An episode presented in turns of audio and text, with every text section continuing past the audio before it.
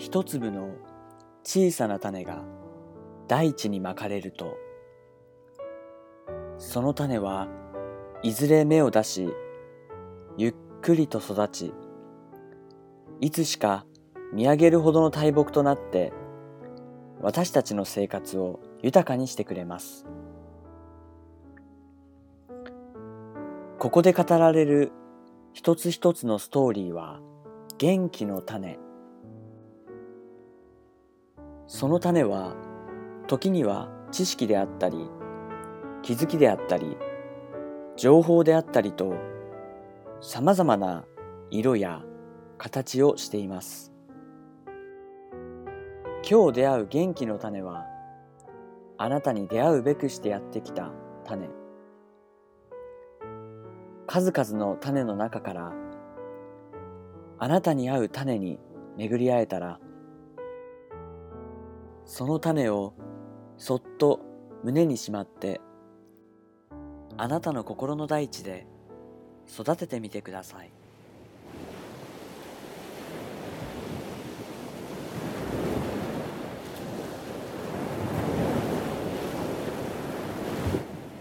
湘南元気村プレゼンツ元気の種。種が木になりいつしか実を結びやがて緑豊かな元気の森が出来上がることを願って朗読は私湘南元気村ヘルスアドバイザー楠木がお届けします。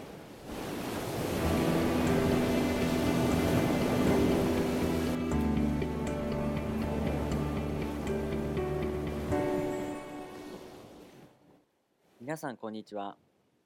湘南元気村のヘルスアドバイザー楠木です。寒い日が続いておりますが皆様いかがお過ごしでしょうか？私は毎年この時期にあることに悩まされます。実はそれは霜焼けなんです。もう痒くて痒くて。霜焼けだなんて言うといつの時代の人ですか？と突っ込まれそうですが幼い頃からこれだけは治らないのです。まあかゆい話はここまでにしておいて今日は基礎代謝のお話です。体重は健康のバロメーター。理想体重への道は摂取カロリーと消費カロリーのバランスを見直すこと。そんな当たり前の積み重ねです。そこで今日は消費カロリーをいかに上げるかに少し焦点を当ててみましょう。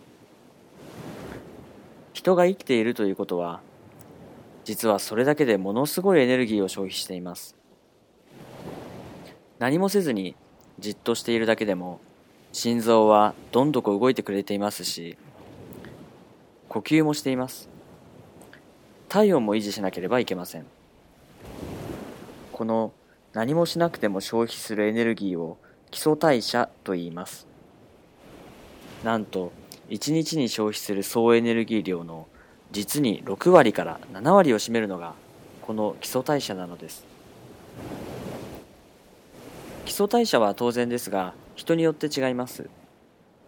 明るくエネルギッシュで声も大きくてハキハキしていていつも元気はつらつでニコニコ笑っているような人は基礎代謝が高く逆に暗くてあまり話もせず声も小さく聞き取りにくく猫背で無表情で家でいつでもゴロゴロしているような人は基礎代謝が低めです。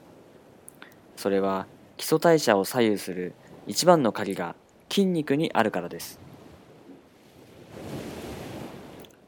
筋肉はエネルギーをたくさん消費します。かといって別に筋肉を頑張って増やそうとかボディービルダーを目指そうとかいう話ではありません。要は今の自分の体をいかに使ってあげているかということです。体を使ってあげることによって日々自然な形で筋肉を鍛える。鍛えるというより目覚めさせておくという表現が合っているかもしれません。そうすることでエネルギーを消費してくれる体に変わっていきますそのためにまず気を使いたいのが姿勢です。私たちは一日を通して何らかの姿勢をとって生活しています。でも、その姿勢に皆さんはどれだけ意識をしているでしょうかやってみましょう。まず、胸を少し反らすくらいの気持ちで張ってください。肩甲骨を肩の後ろに寄せるイメージです。それから少し顎を引きます。これだけで自然と背筋がまっすぐになり、呼吸がお腹でするようになりませんか？それは自然と腹式呼吸に近くなっている証拠です椅子に座る時も背もたれに寄りかからないこの姿勢を歩く時も座る時も意識して過ごすだけで皆さんの体の深層筋インナーマッスルが鍛えられるようになります。また自然と呼吸が深くなり肺活量も増えます。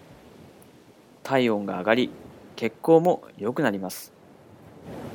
周りからの視線も変わるかもしれません。そして最後に皆さんの気持ちも前向きになると思います。それらの結果基礎代謝は自然と上がっていきます。またストレッチなどを習慣にして体を柔軟にしておいたりすると筋肉が柔らかくなり血流が良くなることでより基礎代謝も上がるでしょう。どうですか？姿勢一つでここまで大きな変化があるとするならばやらないのは損ですよね姿勢の指導は実はここ湘南元気村でも紹介している整体師八幡先生がプロ中のプロで見事な姿勢矯正、アドバイスをしてくれます。さあ、皆さんも今日から日々の瞬間を変えていくことで人生は変わっていきます。まずはこの瞬間から姿勢を少し変えてみませんか？